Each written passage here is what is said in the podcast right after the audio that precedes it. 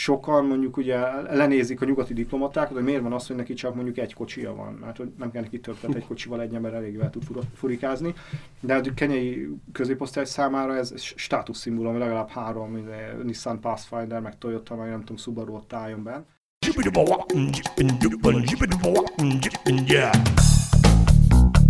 Kedves mindenki, ez egy teljesen új podcast a 24.hu-tól, amivel megpróbálkozunk Jankovics Márton kollégámmal.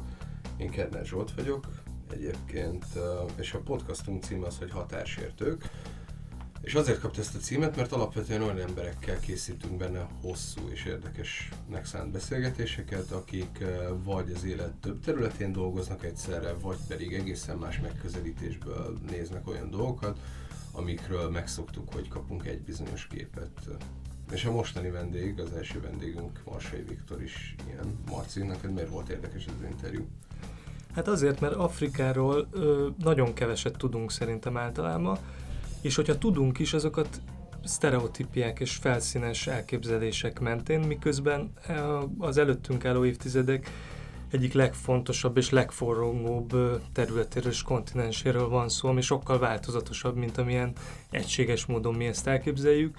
És uh, Marsai Viktor uh, nem csak kutatja ezt, hanem többször járt is ott, épp nemrég tért vissza egy alapos tanulmányútról Kenyából, és erről is mesélt nekünk túl azon, amiket a kutatásaiból tud. Az föl fog tűnni nyilván a beszélgetés egy részében, hogy uh, még viszonylag kezdők vagyunk ebben az egész podcast műfajban. Uh, a beszélgetés időnként interjúszerűre sikerült, uh, ettől kérlek tekintsetek el, majd belejövünk a későbbiekben. Minden esetre kifejezetten érdemes meghallgatni, mert olyan dolgokat tudtunk meg Viktortól, amikről eddig nem hallottunk Afrikából. Hát akkor köszöntöm a kedves hallgatókat a, az új podcastunkban. Én Kerner Zsolt vagyok a 24 újságírója, és mellettem pedig kollégám Jankovics Márton. Sziasztok! És a vendégünk Marsai Viktor, Afrika kutató, a Nemzeti Közszolgálati Egyetem adjunktusa, és Afrikáról fogunk beszélgetni. Leginkább arról szeretnék egyébként, hogy, hogy mik azok a, a tévhitek és, és, és félregondolások, amiket az emberek Afrikával kapcsolatban így éltetnek a fejükben. Ha egy átlagos ember elmegy Kenyába, akkor mi lesz a legmeglepőbb dolog, amit a fejében élő prekoncepciók ellenére tapasztal? Igen, és köszöntöm a hallgatókat. A, a legnagyobb változás, meg hát ilyen képrombolás szerintem a fejekben az, hogy ugye amivel általában találkozunk így afrikanistaként, hogy egyrészt Afrikában mérhetetlen nyomor van, mindent szegénység van, mindent éhezés van, és amúgy az emberek meglövik egymást. Ugye er, ezért a képért alapvetően a 90-es évek felelős, ami Afrikának így a, a sötét évtizede volt. Tehát, hogy a valóban polgárháborúkkal, hénségekkel, amikor a nemzetközi közösség lényegében magára hagyta a kontinens egyik oldalról, másik oldalról meg csomó olyan lapangó feszültség, amit így a hidegháború prizmáján keresztül ilyen ideológiai szembenállás volt. Gondolok itt elsősorban etnikai, kisebb részben vallási ellentétekre. Ugye ezeket a, hid- a nagyhatalmak lenyomták, Szovjetunió, USA, Franciaország, illetve mindenki azt gondolta, hogy ez egy ideológiai küzdelem. Mikor vége a hidegháborúnak, Afrikát kicsit magára hagyják a szereplők, és ezek a problémák így fölburjánzanak. A, a 2000-es évektől beszélhetünk egy, egy nagyon markáns változásról, amikor a, a kontinens elkezd magára találni, elkezdenek rá találni a külső szereplők is, és hát már így a, mondjuk az elmúlt 15 évben így a, a, a rising kontinent, tehát a növekvő kontinens, az óriási gazdasági lehetőségek, és általában az afro optimista megközelítés kerül előtérbe. Ami meg néha egy kicsit azért hajlamos is megfeledkezni azokról a nagyon mély struktúrális problémákról, amik a kontinensen vannak. Az kétségtelen egyébként, hogy a, és egyébként ez nagyon érdekes, hogy nem csak Magyarországon lehet megfigyelni. Tehát, hogyha az, elmegy, az ember elmegy, nem tudom, Németországba és emberekkel, nem csak az utcaemberével, akár döntéshozókkal is beszélget, tehát a, a tőlünk nyugatabbra is még nagyon ez a, ez a negatív Afrika kép él. Uh, ami nyilván a kontinensnek ez a hihetetlen kétarcúsága miatt van. Tehát, hogy uh, most Kenyára visszatérve, um, egyrészt hihetetlen gazdaság koncentrálódik, tehát Kenya gyakorlatilag Kelet-Afrikának az ilyen vezető gazdasági hatalma, ami épp a stabilitás miatt tud lenni hídfő a többi kevésbé stabil, vagy kifejezetten hát anarhiában lévő országok felé, mondjuk Dél-Szudán, Szomália. éppen ezért mondjuk a, a kenyai felső középosztály élet színvonala az, az egyszerűen elsöprő. Vagy még, még, még európai mércével is megdöbbentő. Mihez Már... hasonlítanád leginkább Európán belül? Hát ezt, ezt én nehezen tudnám belőle, csak, csak példákat hogy mondjak, mondjuk a, a magánrepülőgépek és helikopterek azért az, azok alapvetően elterjedtek. Vagy az, hogy mondjuk a kompándokban két-három-négy autója van egy családnak, ez, ez teljesen bevett. Tehát mondjuk a, a ez, ezt még kint is tapasztaltam, hogy, hogy sokan mondjuk ugye lenézik a nyugati diplomatákat, hogy miért van az, hogy neki csak mondjuk egy kocsia van, mert hogy nem kell neki több, tehát egy kocsival egy ember elég tud furikázni. De a kenyai középosztály számára ez státuszszimbólum, legalább három, Nissan Pathfinder, meg Toyota, meg nem tudom, Subaru ott álljon benn. És hát ugye ezek az európaiak, meg hát ide jönnek, és csak egy jó kocsijuk van, ez, ez, ez nagyon fura. Ugyanezt szerintem az ember egyébként a, átéli sokkolóként, amikor mondjuk a Nairobi belvárosban, ugye a, a kereskedelmi központban a járkál, ahol, ami egyszerűen tele van felhőkarcolókkal, és így látszik, hogy itt nem, itt, itt nem komoly pénzek forognak. Mondtad ezt a compound szót, ami így megragadt a fejemben. Uh, és ez ugye egy viszonylag nehezen lefordítható magyar szó azért, de nagyjából ilyen telepet jelent, és a, az én fejemben egy ilyen koncepció, hogy akkor a, mint Brazíliában, mondjuk, hogy Mexikóban a szupergazdagok elzárkóznak a, a világtól. Ez van Kenyában is? Igen, bocsánat az idegen szavak, csak ez tényleg nagyon nehéz lefordítani. Ugye mondjuk ez a magyar lakóparkhoz lenne talán legközelebb, csak a hallgatóság, hogy értse. De egy olyan lakóparkot képzeljük el, amit két, és fél, két és fél méteres betonfal vesz körül, drótkerítéssel, árammal a tetején és belül őrökkel. És ez egyébként pont Kenya esetében azért van, mert hogy, hogy nagyjából a, a, a gazdasági pörgés, és a, a, a nyitott piacgazdaság az leképezi ugye a kapitalizmusnak a vadhajtásait is. Afrikában egyébként ez különösen látszik. Tehát, hogy ott van ez a, ez a felső középosztály, és ugye mellettük gyakran átmenet nélkül már, már kezdődnek a, a bádogvárosok és a nyomornegyedek, aminek a lakossága egyébként ö, afrikai mércével jól él, már abban az értem, hogy nincs szisztematikus éhezés. De azért gondoljuk el azt az érzést, hogy ugye a hallgatókat biztatom egyébként ilyen műhold felvételek érdemes megnézni Nairobi-t, és hogy így elvállagólagosan látszanak a különbségek. Például Etiópiában ez nem látszik ennyire. Tehát, hogy ez, ez teljesen más berendezkedés, teljesen más struktúra, sokkal kisebbek a társadalmi egyenlőtlenségek. És így gondoljunk abba bele, hogy mondjuk a, a szlámok lakossága ugye minden reggel elgyalogol itt a, a, a, a lakónegyedeket övező utcákon, hiszen ki kell jutni a főútvonalokra, azért, hogy aztán bejussanak a, a városba dolgozni, és ugye azt látják, hogy hogy onnan az emberek így állnak ki ugye a terepjárókkal, és viszik a családot, nem tudom, be reggel az irgalmatlan dugókban. Azért ebben nagyon erős társadalmi feszültségek vannak. A, a mostani kenyai kormányzat egyébként nagyon komoly lépéseket tett annak érdekében, hogy ezt valamennyire egyrészt foglalkozik a problémával, másrészt valamennyire csökkentse. Tehát, hogy a lakosság alsó rétegi is azt érezzék, hogy, hogy foglalkoznak velük, mert enélkül társadalmi robbanás lenne az országban, de, de ugye ez egy, ez egy mindig egy ilyen billegő egyensúly, amit ugye 2007-8-as választási erőszaknál, amit láttunk Kenyában, tehát az, azért azt alapvetően így a, a nyomornegyelek lakosságára és az ottani maffiáknak a, az embereire szervezték rá. És azt mondod, hogy az e, ezredforduló óta óriási fejlődés figyelhető meg például Kenyában. Ez mondjuk ö, milyen részt köszönhető azoknak a nyugati országokból, vagy főleg volt gyarmatosító országokból érkező elképesztő összegű segélyeknek, tehát azoknak a felhasználása mennyire volt hatékony, illetve mennyire igazak azok a dolgok, hogy ezek hadurak fegyverkezési programjaiba kerültek, ennek a pénznek egy része? Nem hadurak zömében, de mondjuk a politikai elit. Ugye van, van egy ilyen közgazdász mondás, van benne az igazságnak eleme, tehát hogy a fejlesztési tevékenység az az, amit a, a gazdag országok szegényei fizetnek a szegény országok gazdagainak. Tehát amikor a, a, itt az ezredfordulótól a változásokról beszélünk, itt Két, dolog nagyon fontos. Az egyik, hogy a nemzetközi rendszerben akár hogy is szeretnénk ezt csavarni, tehát nincs, nincs ingyen ebéd. Tehát a, fejlesztési tevékenység nyilvánvalóan versenyhelyzetet teremt. Tehát, hogyha mondjuk termelő szektorokat hozunk létre Afrikába, akkor ez nyilván munkahelyeket von el mondjuk Kínából is. Ugye ez, ez, ez is nagyon fontos, hogy nem mindig csak ugye a csúnya, kapitalista, gyarmatosító nyugatról beszéljünk, tehát ez Kínának ugyanekkor a probléma. Nem véletlen, hogy mindenki csak elsősorban ásványkincseket akar elvinni a kontinensről, mert ugye ezzel nem teremtünk versenyhelyzetet a saját iparunk számára sok esetben. Tehát a, a nemzetközi közösség alapvetően, miközben rengeteg pénzt tolt bele a kontinensbe, ugye éves szinten ez, ez ilyen 50 milliárd dollárra teszik a 60-70-es évektől számítva, tehát összesen ez több ezer milliárd dollárról beszélünk. Irgalmatlan összegek. Nyilván ezek valahol megjelennek, de alapvetően nem váltották ki ezt a hatást, amit sokan vártak.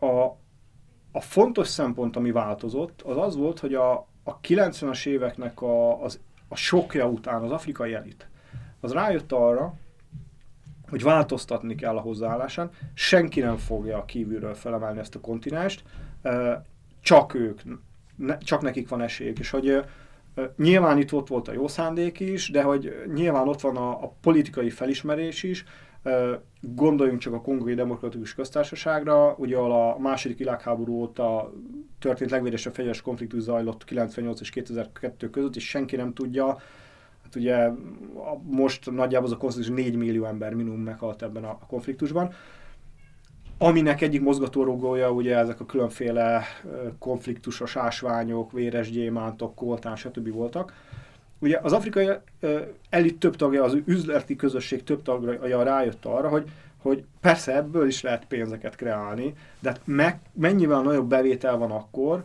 hogyha ipari méretekben folyik a kitermelés. Ugye nem ilyen kézműves módszerekkel, ahol nem tudom mekkora koltán darabokat még összeszedik, de mondjuk a, a koltán zömmel mondjuk 90%-os hasraütésre az valójában csak ipari körülmények közt kitermelhető. Mennyivel nagyobb beruházások ezek, mennyivel jobban el tudjuk adni a lakosságnak, mennyivel több infrastruktúrális fejlesztést fog ez generálni, hiszen utakat kell építeni a bányákhoz, és alapvetően ezek voltak azon megfontolások, amik mentén az afrikai elitben egy nagyon fontos mentális változás véghez ment.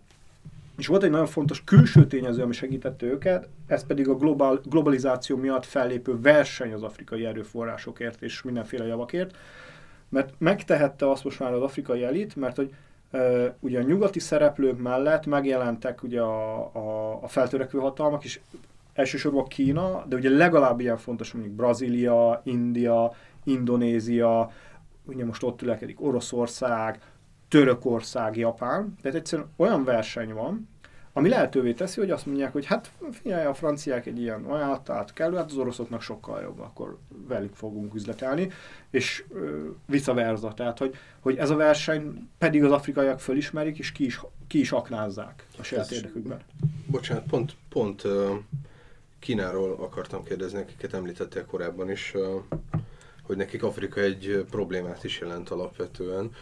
Most él egy ilyen koncepció az emberek fejében az a kapcsolatban, hogy Kína felvásárolja Afrikát, és hogy iszonyatos mennyiségben fektetnek be afrikai országokba, ami nyilván ugye részben azért van, mert a kínai növekedésnek is van egy határa, egy milliárd embert egyszer lehet csak középosztályba emelni, és ezért az a növekedés, amit a kínai szegények gazdagodása okozott a világnak, az így egyszer elmúlik, és akkor ott van egy hatalmas kontinens, ahol ezt ugyanúgy meg lehet még csinálni.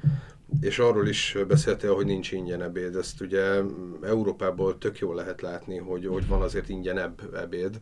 Tehát, hogy vannak olyan fejlesztési pénzek, amiknek nincs olyan politikai ára, mint ha, ha Kínától kapnánk pénzeket. Kínaiak híresek azért arról, hogy többnyire kérnek valamit az, az olcsó hitelekért, vagy gyanús üzletekbe mennek bele. Mennyire látható ez mondjuk pont Kenyában, ami egy ilyen stabilabb ország? Igen, ugye pont megfordítanám a dolgot, tehát hogy a Afrikában pont az, hogy az európaiak azok, meg a nyugat így által, meg a, most ebbe értsük ugye a kiterjedt uh, nemzetközi szervezeteket, tehát ENSZ, EU, stb. stb. a, a kínaiak pont azért tudtak betörni, mert hogy az afrikaiak fejében az van, hogy a, a nyugatiak, a nyugati szervezetek, na ők azok, akik mindig kérnek valamit. Tehát, hogy a, beleszólnak a politikai rendszerbe, uh, amúgy is ilyen megbízhatatlan, mert gyarmatosítók voltak, és emiatt egyébként menjenek a fenébe. Tehát, hogy ugye a kínaiak pont ezzel tudták megvenni az afrikaiakat, hogy ők ők azt mondták, ugye már visszamenve egészen ugye Bandungig, meg az el nem kötelezett módon, nem tudom, hogy ugye bel, belügyekbe való be nem avatkozás. Ugye mi semmi politikát nem akarunk, mi csak üzletet akarunk. És ugye egy csomó afrikai ország belement ebbe azért is, mert vannak olyan projektek, ahol látszik, hogy nem nagyon van alternatíva.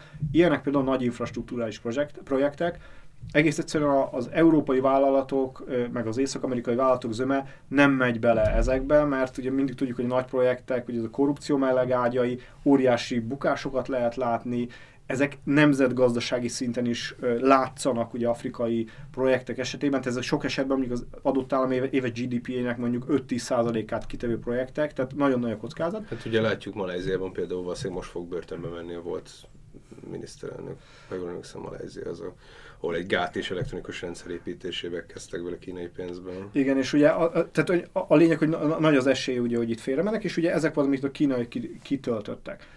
És uh, ugye most látszik egyébként, hogy kezdenek elmúlni a mézesetek. Tehát, hogy a, hogy ugye kiderül az, amit egyébként nyilván mindenki tudott, hogy, hogy azért itt nincs az, hogy akkor csak üzlet és utána semmi, mert hogy nyilván ugye ezek már akkora pro- projektek, hogy a politikai szférának az ügyei nem választok le a gazdaságról. Tehát mondjuk az, hogy egy ország stabil marad-e, az Kína számára nagyon nem mindegy, mondjuk 4-5-6 milliárd dolláros befektetések esetén. És ugye ugye Kína most, ugye a kínai kereskedelem nagyjából ugye olyan, olyan 100, ha jól 130 milliárd dollár tesz ki a kontinensre évente, a működő tőke behozatal, nem merek, de olyan nagyjából 20 milliárd dollár körül van, és ha csak konkrét projekt, projekteket nézünk, ugye csak kívülről mondani ezt a szót valahogy, a, ugye például ugye Kenya esetében, ugye most az egyik nagy kínai beruházás, ez a, ez a Nairobi, a főváros, és Mombasát a nagy tengerparti kikötőt összekötő vasútvonal volt, ami, ha jól emlékszem, 3,7 milliárd dollárba került. Tehát ez egy, egy elég komoly összeg. És ugye ez, ez, ez, ez egyszer mutatja meg a, a nyereséget az afrikaiak számára, ugyanakkor a, a, a hátulütőket is, tehát hogy, hogy Kenyában nagyon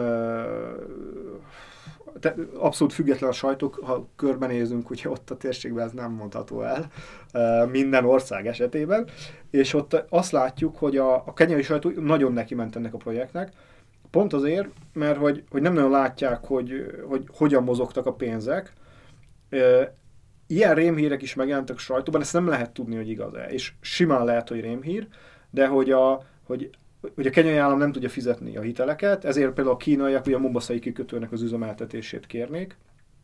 Tehát ezek a, ezek a negatív elemek, komoly ez probléma. Görögországban is megtörtént, ha jól emlékszem. Igen, tehát nem biztos, hogy ez olyan messzire kell menni. Ugye komoly probléma az is, hogy, hogy mindenki örül a vasútnak, gyönyörű lett egyébként, percre pontosan megy. A, Te utaztál az, rajta? Én, én utaztam rajta, tehát tényleg elképesztő stewardessek várják az embert, percre pontosan az 5 órás menetidőt betartja, tiszta, a, a mosdókat használ után ott vannak a takarítónénik és megcsinálják. Ez a percre pontosan gondolom Afrikában még különleges ez, dolog, ez, ez, ez, már, ez, ez már bevágó volt egyébként, tehát hogy így a, tehát az ember így nem, nem tudom, azt érzi, átkerül Japánba egy kicsit, nem, nem Kínában, tehát tényleg Japánban, nem, nem tudom, tehát hogy ez melbevágó. Két perccel az indulás előtt csöngettek a peronon, és aztán mondom, mi van, tényleg el fog indulni, és, és elindult a vonat. És a, ugye a másik az tényleg a tisztaság, tehát hogy a, hogy a mosdók, tehát bocsánat, az utazásnál ez nagyon számít.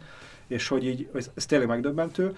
Viszont a kínaiak csak egy vágányt építettek. Tehát, hogy nem, nem dupla sines, és ugye aki közlekedéssel foglalkozik, már a forgalom, az pontosan tudja, hogy ez, ez nem azt jelenti, hogy fele akkora forgalmat lehet lebonyolítani, hanem ez, ez radikálisan csökkenti a, az áruforgalmat, mert ugye engedni kell a vonatokat.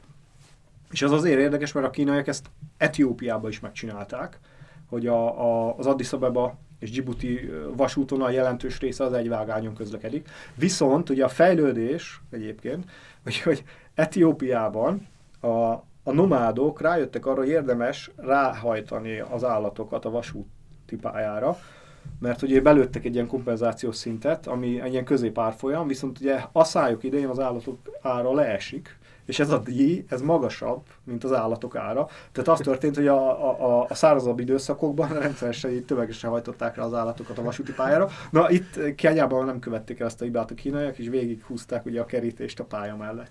És ö, egyébként most ugye Kenyáról beszélünk, főleg ami kicsit, ahogy mondtad, ilyen mintaállamnak számít. Van.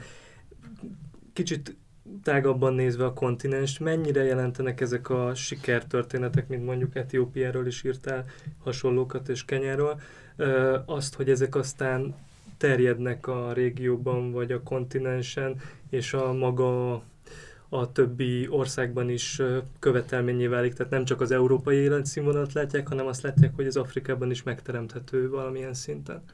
Így van. Ez egyszerre igaz is, meg nem is.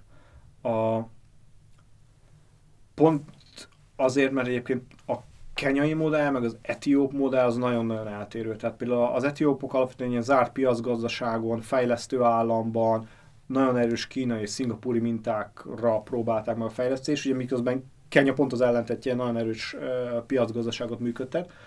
Ami, ami, ami nagyon fontos ebben az, hogy a, a regionális stabilitás, tehát az adott állam stabilitása, ez nyilván a régió számára is kulcskérdés.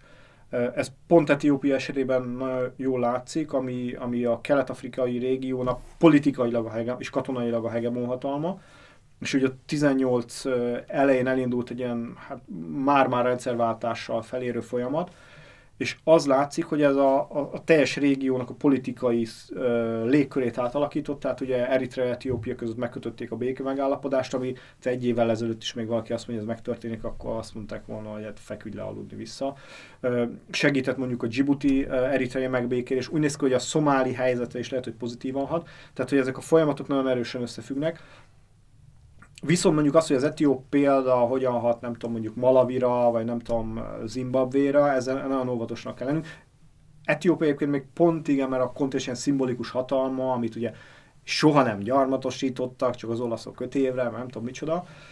De mondjuk az, hogy, hogy Kenya mennyire uh, tud példa lenni, e-, ezzel óvatos lennék. Tehát ez tök jó, Marci, hogy bedobtad, ugye, hogy hogy nyilván meg így is kezdtük, meg Afrikára így gondolkodunk, mint egy ilyen monolit tömről, de hát ugye 54, ha akarom 55, ha akarom ugye 56 országról van szó, attól függ, hogy nézzük, nagyon eltérő történeti hagyományokkal, kultúrával, fejlettségi szintekkel, és alapvetően egyébként azt lehet mondani, hogy a, a, a dél-afrikai térség nagyon jól fejlődik, a húzó dél-afrikán keresztül, még akkor is, hogyha most egy kicsit azért recesszióban vannak, a, a nyugat-afrikai térség is egy ilyen viszonylag stabilizálódó része a kontinensnek. Viszont maradt néhány válságóc, szóval nem nagyon látszik, hogy hogy lehet túllépni. Az egyik ez a szudán-dél-szudáni konfliktusgóc, különösen Dél-Szudán, ahol így tehát semmi nem látszik az alagút végén. Ugye a másik Szomália, ahol érdekes módon, hogy picit ott jobb a helyzet, de azért én ugye elsősorban Szomáliával foglalkozom, a következő 30-40 évben szerintem még, még lesz mivel foglalkozom. És hát ugye ez a, az a száh elővezet, ami, ami kicsit lesugárzik, most elsősorban a dzsihadisták előretörése miatt. Csak hogy a Szubszar-Afrikát nézzük, és Közép-Afrikai Köztársaság, Kongói Demokratikus Köztársaság még itt Közép-Afrikába. Tehát ezek, amik így olyan válságolcok, amik fertőzik a többi játékos. És ugye ami probléma, hogy az állam Afrikában még mindig gyenge. Tehát ahhoz képest, hogy honnan indultak a, a függetlenség pillanatában, és hol tartanak most, ez egy elképesztő fejlődés, de még az éllovasoknál is azt látjuk, hogy mondjuk azt, hogy mondjuk valójában Kenya saját területét mennyire ellenőrzi, mind a nem tudom, 600 hány ezer négyzetkilométer, azért ezzel nagyon óvatosan kell bánnunk, mert mondjuk ott a, a Turkána térségben, vagy mondjuk a, a szomáli kenyai határon, azért nem véletlen, hogy dzsihadista csoportok így tudnak mozogni. És ez Kenya, tehát hogy nem mondjuk Dél-Szudánról beszélünk. Neked mondjuk most, amikor ott voltál, hogy közlekedtél? Tehát oké, okay, le vonatozol a hiper-szuper sci vonaton a tengerpartra, de mondjuk ha beülsz egy autóba, akkor el, elautózhatsz valahova? Persze, persze, a... persze azért, azért Afrikában az alapvetően működik. Nyilván vannak azok a területek, ahova nem, nem érdemes elmenni. Tehát, hogy a, a, a közlekedés alapvetően ugye a, a Toyota szponzorálja Afrikában. Tehát, hogy a, a, a, a, is a, a, a, gép, a gép, igen, igen, a, a, a, igen, a, itt a pickupokkal. A, a géppark az, az, az óriási egyébként folyamatosan bővül, tehát gyakorlatilag a, a teljes, a, a világ használt autó temetője az, az nagyjából Afrika, ez egyébként a légszennyezettségi adatokon is jól látszik. Meg egyébként ugye ezek az autók azon bírják ugye az, az útvonalakat. Tehát, tehát van mozgás az országban. Ugye a, lementem Mombasszába, de előtte elmentem Burába, ahol a Tajta, van egy magyar alapítvány, a Tajta, ami egy árvaházat működtet ott, és oda lementem hozzájuk, és azért az már így eléggé a vidéki terület. Bár Bura elvileg egy város, de hát egy egy ilyen szétszórt házakból álló ö, település, és oda már ugye ezek a, a az úgynevezett matatukkal lehet közlekedni, ami ugye ezek a 9-ös Toyota kisbuszok, amik 15 személyesre vannak megépítve. Tehát ezekkel lehet közlekedni Afrikában. Nyilván az embernek itt rá kell, tehát köz, közúti közlekedésre rá kell számni az időt. Tehát, hogy a, a Bura Mombasa távolság az ilyen 180 km, azt 4,5 óra alatt sikerült így abszolválni, megállókkal, nem tudom mivel. Tehát de ezek megoldottak. Egyébként ez Szomáliában is megoldott, tehát hogy a közlekedés, sőt, ha megnézzük a Száhelben is, tehát járművek vannak. Tehát az, hogy eljutni A-ból B-be, az ember leül, oda Baobab alá, előbb-utóbb valaki jön, és valaki elviszi. A problémát inkább az jelenti, hogy nyilván vannak olyan területek, ahova mondjuk nem érdemes menni. Tehát a, a, és vannak olyan térségek, vagy országok, ahol bárhova el lehet menni, csak ki kell várni, vannak olyanok, mondjuk ugye Szomália, vagy Kenya esetén pont a Szomália az határoz levő, közel levő terület, ahol az Ásabáb esetenként megtámadja a buszokat, oda, hogy nem érdemes menni, ha csak valaki nem kifejezetten vállalkozó szellemi. De mondjuk azt egy Európában megszoktuk, hogy ha elutazunk egy nagyobb városba, akkor, akkor tudunk sétálni az utcán, ami egy tök érdekes koncepció, mert hogy egy csomószor Észak-Amerikában sem működik ahol egy kifejezetten meglepődnek, hogyha még Chicago egy részén így valaki elmegy sétálva város nézni, és az, az érdekel engem, hogy mondjuk Nairobi-ban meg lehet ezt csinálni az ilyen fallal körülzárt compoundok árnyékában. Igen, meg lehet egyébként a nappal, nappal alapvetően lehet, a, a nyomornegyedeknek vannak a, tehát a, a, a durva nyomornegyedekbe egyedül nem érdemes bemenni, és egyébként az az érdekes, hogy pont a nagyvárosokban magas a bűnözési ráták. Tehát vidéken azért, tehát alapvetően ez a, ez a, az a vendégszeretet többé-kevésbé működik, és így, így segítik az ember. tehát én most voltam az ötödjére, talán Nairobi-ba, ugye voltam párszor Etiópiába, ugye kétszer Mogadisuba, tehát hogy hogy igazából nincs az, hogy az ember így, így fél az utcán, vagy hogy inzultus éri. Mondjuk engem most legutóbb pont amúgy ellopták a pénztárcámat, de az, az legalább annyira az én bénaságomról is szólt, mint a, mint a helyiekről. És hogy ami egyébként nagyon érdekes volt, hogy amikor én először 12 voltam Kenyában, mindenki azt mondta, hogy nagyon figyelják, mert hogy ugye nyilván fehér ember, mindenütt át akarnak majd verni, meg így a helyieknek ugye megjelenik a dollárjel így a, a, hogy megjöttek a muzunguk, ugye fehér, és akkor biztos sok pénze van, pedig akkor még szegény diák voltam, és hogy, hogy, hogy érdekes, hogy nem, nem. Tehát, hogy, hogy mindent azt vártam, és hogy, hogy majd, majd biztos a, itt a tömegközleke, a matatukon majd biztos kétszer annyi díjat számolnak fel, ami hú, akkor nem 30, hanem 60 forintnyi, nem tudom, kenyai silinget fogok fizetni, nem? és nem. A, tehát, hogy, hogy, hogy nem, nem is tudok igazából hogy felidézni, hogy, hogy, hogy, hogy átvertek volna.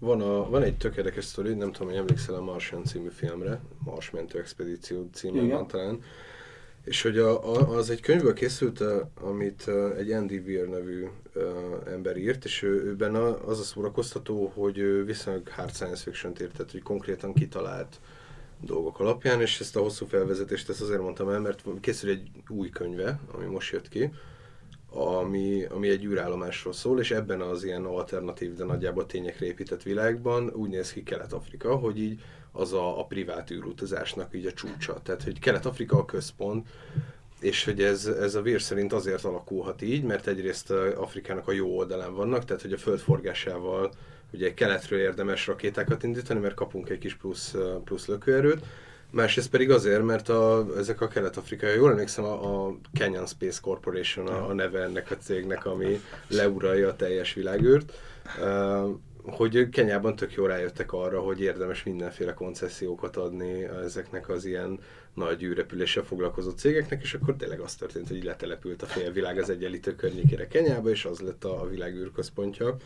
Hogy egy, egyrészt ez megtörténhet-e szerinted? Tehát, hogy ez azért igyekezett egy ilyen tényekre alapuló könyv alap lenni, Másrészt meg, hogy ha nem ez, akkor így mi lehet az, amivel mondjuk Kenya ki tud ugrani a világból? Ugye először itt majdnem hangosan felrögtem, de aztán így elkezdtem gondolkodni rajta, és hogy, hogy ugye Kenya valóban hihetetlen befogadó üzleti kultúrát visz. Rá van kapcsolódva a nemzetközi pénzügyi hálózat. Ugye ez azért fontos, mert ugye nagyon sok afrikai országban még most is de facto kötött valuta gazdálkodás van, meg hogy így mondjuk a pénz, pénzügyi szolgáltatások, az elektronikus szolgáltatások azok így nem megbízhatóak. Van képzett munkaerő, alapvetően a kormányzat is befogadó, és politikai stabilitás van. Tehát a, ez nagyon érdekes, hogy Kenyában egyébként mind, mindenki üzletember, és mindenki üzletet akar csinálni. Tehát, hogy így a, a, a nekem is ott mondták az ismerősém, bármi üzletet tudok, jöjjek, el, ismerik a minisztériumban az embereket, el tudják intézni, ah, mm, ah, hú, mondom, de biztos jönnék, hát nincs pénzem sajnos befektetni. Um, tehát, hogy, hogy alapvetően ez, ez nem biztos, hogy távol áll a valóság, és ugye ami nagyon fontos ugye, hogy az, az olcsó munkaerő, tehát hogy összehasonlításban, és hát már egy bejáratott környezet van, tehát azt látjuk mondjuk a, a nagy nemzetközi szervezeteknek, a, a ENSZ ügynökségek, zöme is, ami mondjuk Szomáliával foglalkozik, azok is ott vannak. És hogy Kenyában alapvetően minden elérhető. Tehát, hogyha az embernek van pénze, a legtöbb szolgáltatást azért meg tudja vásárolni. A legtöbbet. Tehát azért, azért van az a szint, ahol, ami, ami nincs. Mi az, ami nem érhető? Tehát uh, uh, például az egészségügyben, azt egy ENSZ-es ismerősöm mesélte, ők babát vártak, és ugye az Agakán kórház, az ilyen sztár kórház Nairobi-ben, és megmondták, hogy a, a szülést minden világszínvon levezetik, bármit, de ha kiderül, hogy a, a, a, a magzat kapcsán bármiféle komplikáció felmerülhet, a koraszülött ellátás nincs olyan színvonalon, hogy azzal meg tudjanak küzdeni. Tehát, hogy az van, hogy nézzük a diplomata feleségre, és mondjuk a hetedik hónapban azt látják, hogy itt nem tudom, bármi komplikáció lehet, akkor megmondják, hogy menjenek haza mondjuk. Tehát, hogy, hogy ezek megvannak. Ugye, amit még hozzá akartam tenni, ez, ez a, ez az innovációnak a, a hihetetlen tárháza egyébként, és nem csak Kenyában, de a kontinensen. Tehát, hogy a, a, a fejlődésben igenis vannak ugrások, látható ugrások. Tehát, hogy mondjuk a, ugye a bankszolgáltatóknak még nincsenek fiókjai, mert rohadt kerül, hanem gyakorlatilag minden a, a, a, a mobilos és internetes applikációkon keresztül megy már, már régen. Tehát, hogy nem is próbálkoztuk az, hogy képítsék bármit. Vagy például a, ugye ez a sajátos paradox, hogy ott élnek az emberek ugye mert ugye az Afrikában ugye bushba, a bozótba, de ugye ezt ne azt képzeljük el, hogy akkor ott alszik alatta, hanem ez a vidéki területek, és hogy például a farmereknek, és ez, ez, és ez nem csak Kenyában, hanem olyan országban, mint Mali, ami azért mondjuk nem a afrikai sztárságnak így a, a csimborasszója, hogy a dzsihadista felkeléssel, meg az ENSZ békefenntartókkal. Tehát hogy ott vannak olyan applikációk, hogy, a, hogy befizetnek filléreket, tényleg, mit havi 10 forintnak, vagy 20 forintnak megfelelő összeget mondjuk a farmerek, és megkapják SMS-ben mondjuk azt, hogy hogy milyen időjárás várható. Mert ugye a, a mezőgazdaság számára ez kulcskérdés, hogy mikor ott learatja a kis nem tudom miért, amit ugye ki kell rakni a napra száradni, nem tudom, három napra, és ugye, hogyha pont rosszkor aratta, meg két nap múlva jön az eső, akkor oda a termés.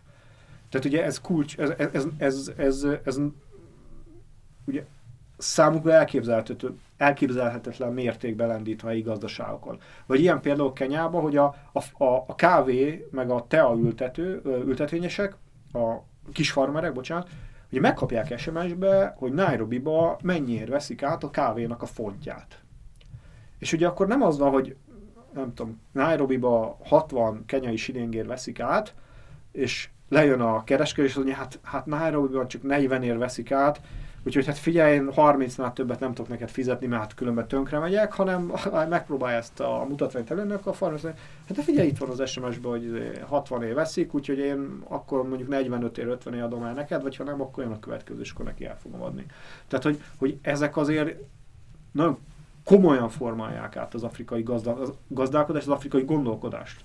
És most ugye itt sok ö, dolgot ö, beszéltünk, hogy mi mindenben fejlődött ahhoz a képhez képest Afrika, ami alapján még akár a magyar médiafogyasztók is, vagy a nyugati világ médiafogyasztói sokszor a 90-es évek koncepciói alapján gondolkodnak még mindig, hogy polgárháború, terrorizmus, éhínségek, járványok, stb. stb. Amik itt ott vannak egyébként. Amik, de... amik mai napig is vannak, de hogy ennél összetettebb a kép.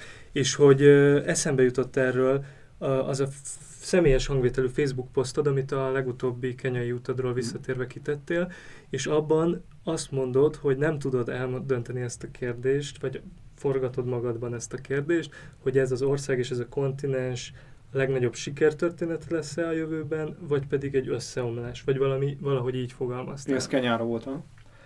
Igen. Igen, hát ugye ez a megismerés határai című történet, hogy a, az ember először így oda megy kegyába, eltölt egy hónapot, és akkor így azt, hát mennyi mindent tanultam, meg láttam, aztán minél többször megy, annál inkább uh, érzi azt, hogy minden igaz, és az ellentetje is, tehát hogy, hogy, és hogy, nem tudom, beszéltem kinélő magyarok, nem tudom, Domonyai András agroszakemberrel 13 óta van Kelet-Afrikában, hogy így tényleg így mi van, ő mit lát, és hogy, hogy ezt szerintem nyugati fejjel ezt nagyon nehéz ezeket az ellentmondásokat összerakni. Tehát, hogy, hogy egyszerűen másképp működik az élet, másképp működik a gazdaság, politikai élet, tehát hogy a, és ezért is van az, hogy ne, nagyon nehezen tudjuk megérteni, hogy mi megy az országba. Tehát ugye itt most egy csomó kenyai sikerdologról beszéltünk, milyen stabil, nem tudom micsoda, de ugye meg kell azt is említenünk, hogy, hogy ugye írtózatos etnikai jelentétek vannak az országban.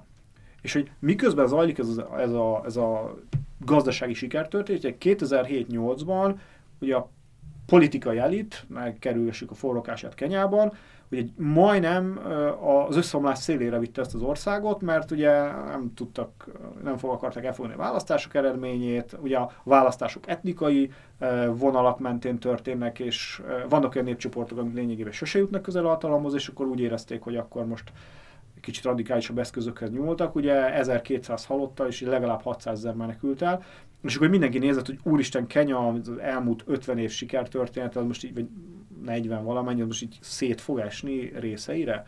És hogy ez, ez egy valós probléma, ugye a legutóbbi 17-es választásoknál is úgy, úgy nézett ki, hogy 10 évek később a kenyai elit így megint, mintha ez elkezdene játszani. És ugye aztán beúzták a kéziféket, de ugye az látszik, hogy ezeket a folyamatokat azért nem, nem biztos olyan könnyű ám kontrollálni, aki kikerül a, kikerül a, a szellem a palaszból.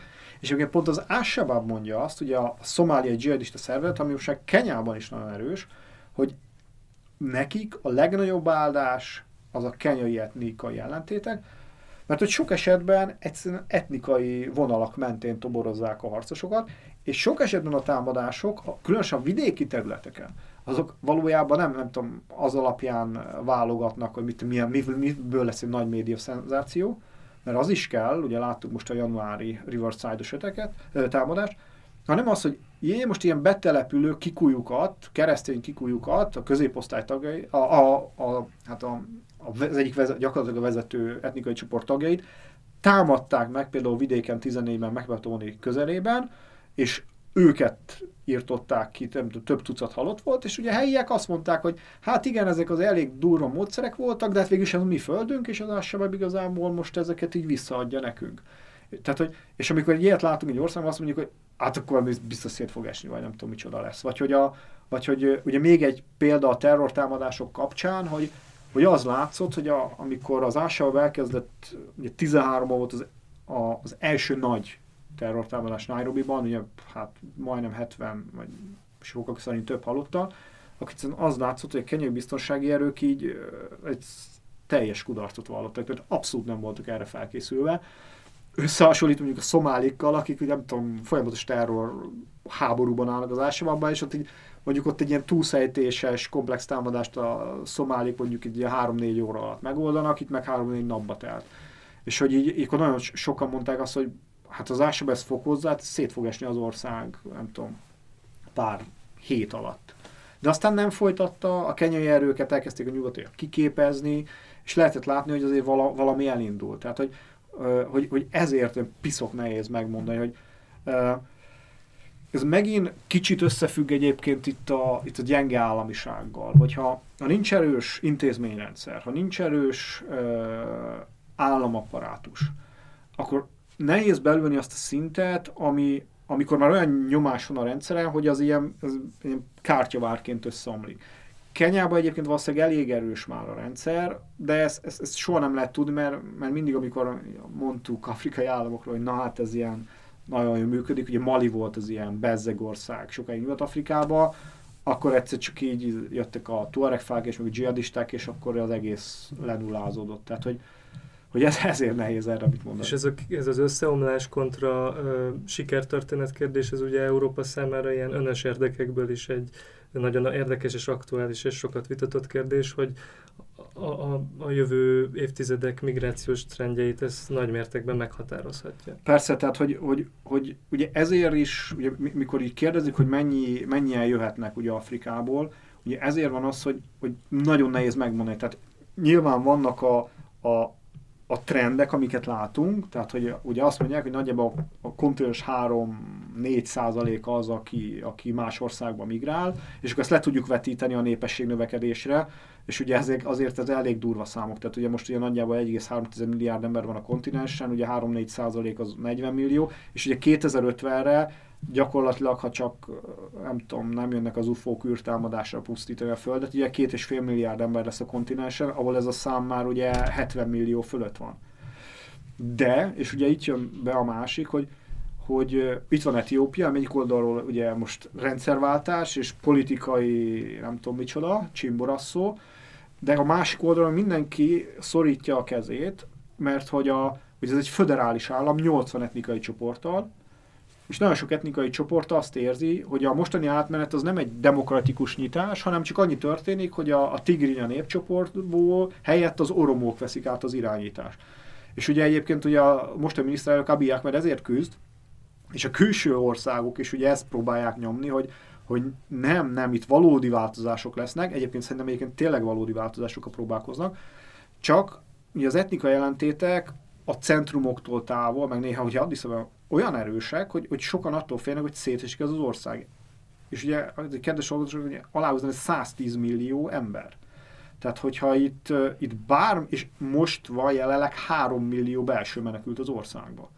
Tehát, hogyha itt, itt valami nagy katasztrófa lesz, annak egyszerűen beláthatatlan következménye lesznek, mert lehet, hogy páran elindulnak a közel-kelet fel, de nagyon sokan elindulnak észak fele és akkor annak mi vagyunk a vége. Hát még nyilván nem teszi ott a szomszédos országok stabilitásának se a belső migráció, azért Afrikában így viszonylag gyakori, tehát hogy nem, nem Európa az első út, mert a szegényebbek nem tudnak eleve jutni Európáig, hanem a szomszédos országok. Így van, de ugye ez is nagyon érdekes, hogy a, a kontinens viszonylatában azt látjuk, hogy, hogy a lakosság, vagy a, a, a nemzetközi migránsoknak a fele, az elhagyja a kontinenst. Tehát ugye a, a 2015-ös ENSZ adatok alapján ugye 30, azt hiszem 32 millió uh, afrikai migráns volt a világban, és ebből 16 millió az már a kontinensen kívül volt. Tehát, hogy ebben nem, ez, ez nem olyan, és ebbnek a 16 milliónak ugye majdnem a, majdnem a kétharmada az Európa, Európában volt. Tehát, hogy, hogy az látszik, hogy, hogy miközben az öböl elvisz viszonylag nagyobb számban, és így meg-megjelennek Ázsiában és az Afrikában, és a fő célpont az továbbá is Európa, egész egyszerűen azért, mert nagyon erős diaszpóráink vannak, diaszpóráik vannak, és a másik, hogy, hogy Kanadába, az Egyesült Államokba bejutni, az, az, az piszok nehéz, és ugye nagyon sok pénzbe kerül. Um, igen. A, így a vége fele visszahoznám egy kicsit a legkeményebb témákról a legkevésbé kemény témák felé, hogy Afrikában viszonylag sok helyen jártál már, hol volt legjobb a kaja? A... És mi volt az? Fú, ez, ez nehéz kérdés.